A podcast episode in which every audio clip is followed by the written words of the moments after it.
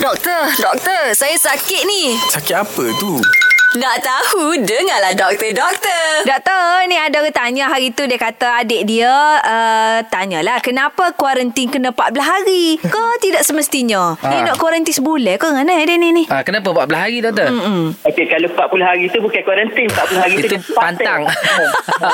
Tu tahlil Mak Syah. Uh. Oh, ya, okey. Dia sebenarnya Balik. kebanyakan virus ni dia membiak dengan cepat dan dia juga mati dengan cepat lah. Ada virus yang secara- eh, yang yang keseluruhan jenasinya daripada datuk nenek dia tu hingga ke cucu-cicit tu ambil masa 3 hari matilah dia tu. Matilah. Oh, okey, Oh, okey. ada setengah gitu. Hmm. 14 hari. Ha, jadi oh. coronavirus COVID-19 ni daripada mula dijangkiti dia hingga 3 hingga 5 hari tu dia membiak dan mula menunjukkan simptom. Dan dalam masa 14 hari tu sebenarnya virus mati secara keseluruhan lah dalam masa 14 hari. Ah. Oh. Melainkan kalau dia, dia rosakkan atau lemah ke apa organ-organ dalam badan manusia hmm. yang dijangkiti tu. Hmm. Itu jadi panjang sampai sampai masuk ICU sampai berlarut-larut. Oh, man- minta jauh lah, Tapi doktor. selalunya kuarantin Kuala Lentang ni belum tentu lagi kena doktor kan. Dia baru kuarantin je kan. Betul. Ya. Yeah. Ah, tahu lah.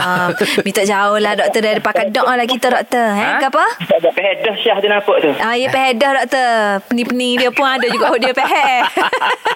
Ha, jelas ke tidak? Nak dengar lagi tentang kesihatan? Dengarkan di Gegar Pagi setiap Ahad hingga Kamis pada pukul 9 pagi bersama Mat Syah dan Mat Zura.